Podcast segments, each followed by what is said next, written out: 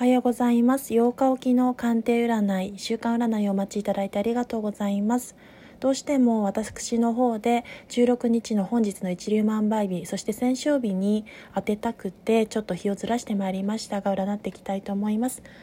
全体運勢1からです。全体運勢のワンオラクルのところにタワーが出てまいりましたので、崩壊、破壊、物事の大刷新、大変革を得て、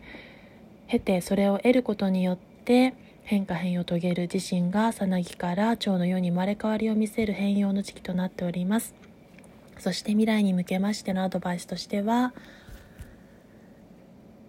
本領発揮本質的な力が叶ってくる時ですので理解者や支持者支援者のサポート体制や協力を得ることによって賛同を得て